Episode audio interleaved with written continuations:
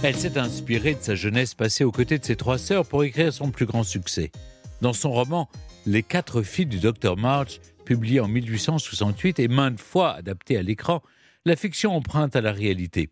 Je vous raconte Louisa May Alcott, ses trois sœurs et leur alter ego littéraire. Nous sommes en 1846 à Concord.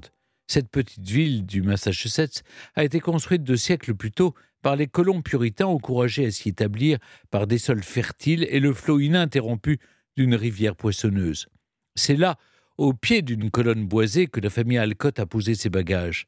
Dans une maison baptisée Hillside, Amos Bronson Alcott et son épouse Abigail élèvent leurs 4 filles, Anna, Louisa, Lizzie et May.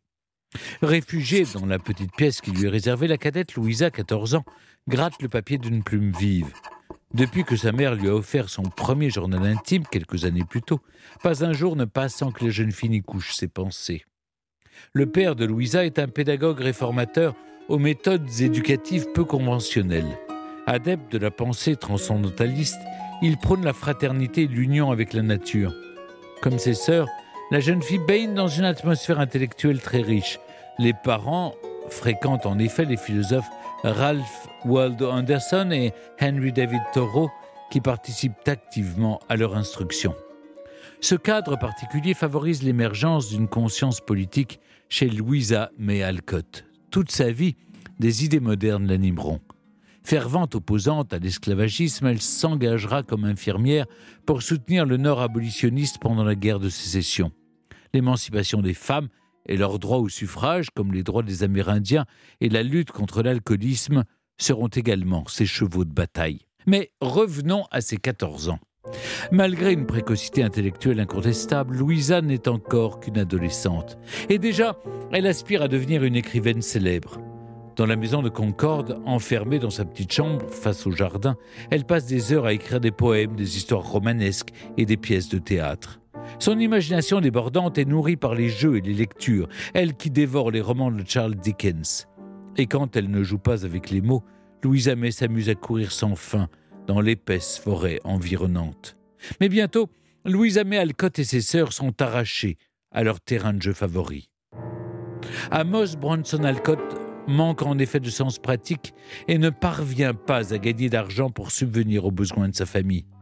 De graves problèmes financiers obligent donc les Alcott à plier bagages et à quitter Concord. Arrivés à Boston par le chemin de fer, ils s'installent dans un quartier pauvre. Coincée dans un appartement exigu loin du grand air, Louisa May étouffe. Mais elle ne délaisse pas sa plume. Elle a 20 ans quand l'une de ses nouvelles paraît dans un journal local pour la première fois. Si cette publication ne lui rapporte que 5 $, Louisa May continue à noircir des milliers de feuillets qui ne remplissent pas sa bourse. Pour aider sa famille démunie, elle est tour à tour couturière, dame de compagnie et professeure. Les années passent et à 25 ans, Louisa May Alcott n'est toujours pas mariée. Se faire passer la bague au doigt l'intéresse moins qu'une carrière littéraire. D'ailleurs, dans son journal, elle ne fait aucunement mention de velléité de ce type.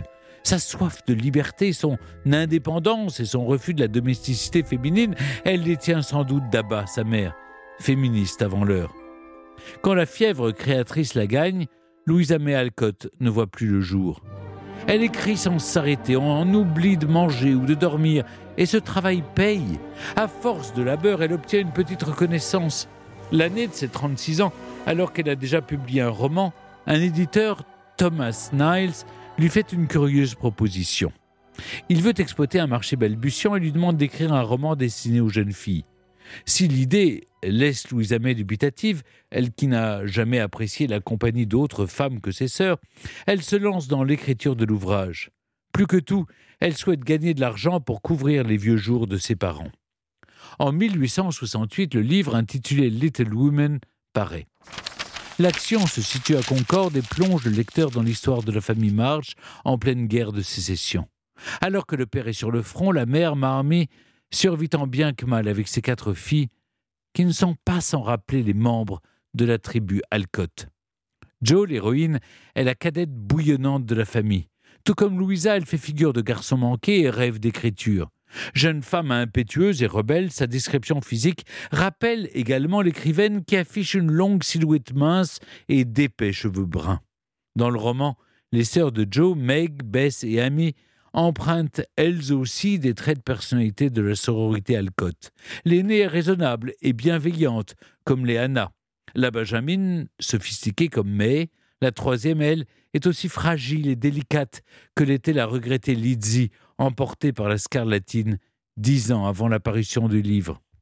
3 semaines après la mise en vente de Little Women, les 2000 exemplaires imprimés sont écoulés. Et à chaque réimpression, les stocks sont aussitôt épuisés. En une année, Louisa May Alcott passe ainsi de l'anonymat à la gloire et de la précarité à la grande aisance financière. Enfin, elle peut mettre les siens à l'abri. Si la littérature jeunesse rapporte, alors elle exploitera ce filon. Bientôt, la simple mention de son nom sur la couverture d'un ouvrage suffira à l'écouler. Le public, enthousiasmé par l'histoire des sœurs March, souhaite connaître la suite de leurs aventures et rêve que l'intrépide Joe trouve enfin chaussure à son pied. Mais l'héroïne de Louisa May Alcott lui ressemble. Comme elle, elle refuse le carcan du mariage. L'écrivaine répond toutefois à cette commande et se lance dans l'écriture d'un 2e volume. On y retrouve Joe qui convoilera en noces avec le professeur Bhaer. 20 ans après la parution de son plus grand succès, Louisa May Alcott s'éteint à l'âge de 55 ans, affaiblie par la maladie. Quelques décennies plus tard, à l'invention du cinéma puis de la télévision, ce grand classique de la littérature américaine est porté à l'écran.